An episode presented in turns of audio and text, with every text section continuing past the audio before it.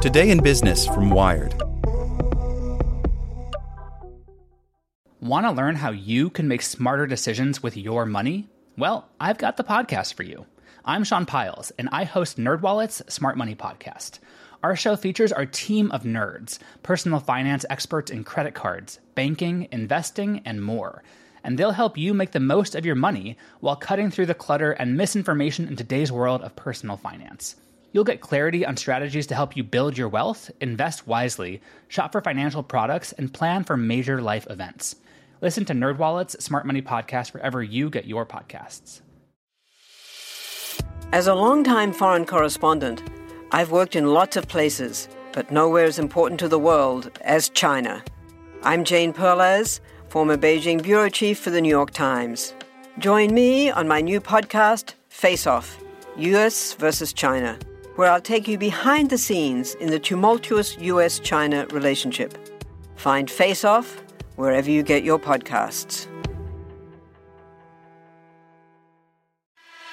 Welcome to the spoken edition of Wired. Twitter will quarantine politicians' tweets if they violate rules. Finally, by Paris Martineau. The next time a public official, politician, or certain president violates Twitter's rules, the company say users will notice. The offending tweet will either be removed from the platform entirely or quarantined behind a new gray interstitial that warns users that the content ran afoul of the platform's guidelines and limits its reach.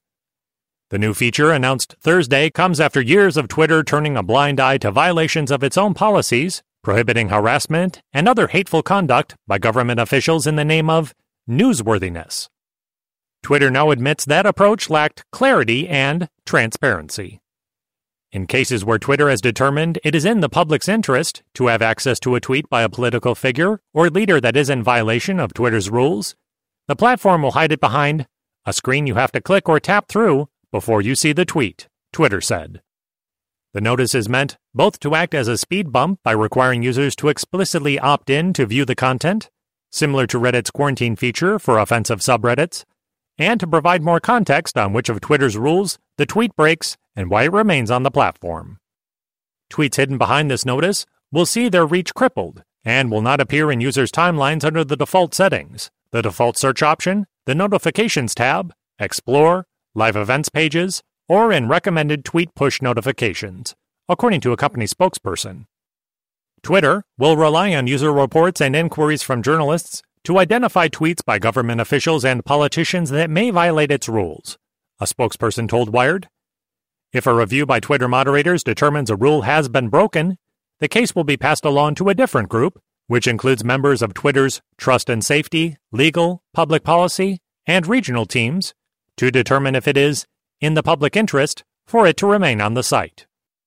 When asked about the efficiency of such an approach, which is significantly more complicated than Twitter's existing, notoriously inconsistent moderation flow, the spokesperson pointed to the high number of factors at play in high profile scenarios. If a rule has been broken, we want to make sure that we are reaching that decision as quickly as possible, the spokesperson said. We also want to make sure that it's the right call to make, because this is something that, as you can imagine, the very first time that we use it, it will garner a lot of attention. Twitter has long clung to the newsworthy standard despite mounting criticism over the platform's selective application of content moderation standards.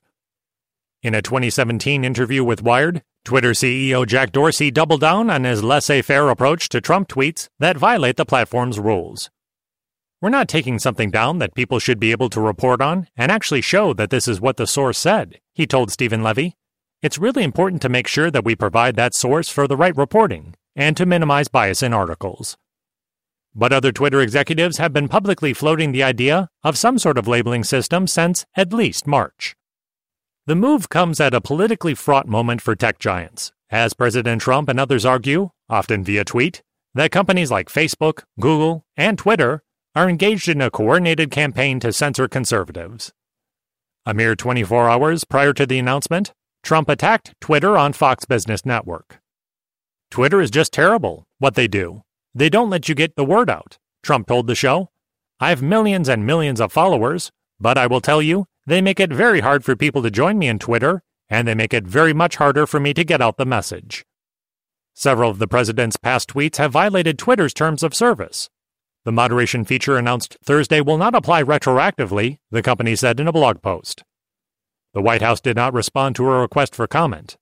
Facebook also has a newsworthy standard, though the platform does not currently provide context into each of its decisions, nor does it quarantine offensive content behind an interstitial. In the blog post, Twitter gives an example of one possible notice users might see. The Twitter rules about abusive behavior apply to this tweet, reads text in a gray box superimposed over a user's tweet. However, Twitter has determined that it may be in the public's interest for the tweet to remain available. Learn more. To the right of the text, there is an option to click View to continue on to the offending tweet. Twitter has long taken a much harsher approach to content moderation for the average user, whose tweets are flat out removed, albeit inconsistently, if suspected of violating the platform's guidelines. Twitter says it will only remove the tweets of a public official in instances where a tweet violates our rules and our review doesn't find that it would be in the public interest to leave it up. Like if it features direct threats of violence or calls to commit violence directed at an individual, the blog post said. Twitter has removed tweets from world leaders before. In February, the company took down a tweet from an account linked to Iran's Ayatollah Ali Khamenei for appearing to threaten the author, Salman Rushdie. Twitter says that it will only consider applying the new moderation feature to accounts that are verified, have more than 100,000 followers, and are, or represent a government official, are running for public office, or are considered for a government position, i.e., next in line, awaiting confirmation, named successor to an appointed position. The feature, then, would not have been used in the Khamenei incident earlier this year. The account at Khamenei underscore IR, while long believed to belong to the Ayatollah or his office, is not verified. Public officials whose tweets are restricted for violating the platform's rules will not be notified directly, nor will they have an opportunity to appeal the decision, Twitter confirmed. There won't be any appeals, and there won't be any communication to the user. However, it, the restriction, will be noticed very quickly, the spokesperson said, chuckling. Want to learn how you can make smarter decisions with your money? Well, I've got the podcast for you. I'm Sean Pyles, and I host NerdWallet's Smart Money Podcast. Our show features our team of nerds, personal finance experts in credit cards, banking, investing, and more. And they'll help you make the most of your money while cutting through the clutter and misinformation in today's world of personal finance. You'll get clarity on strategies to help you build your wealth, invest wisely, shop for financial products, and plan for major life events. Listen to NerdWallet's Smart Money Podcast wherever you get your podcasts.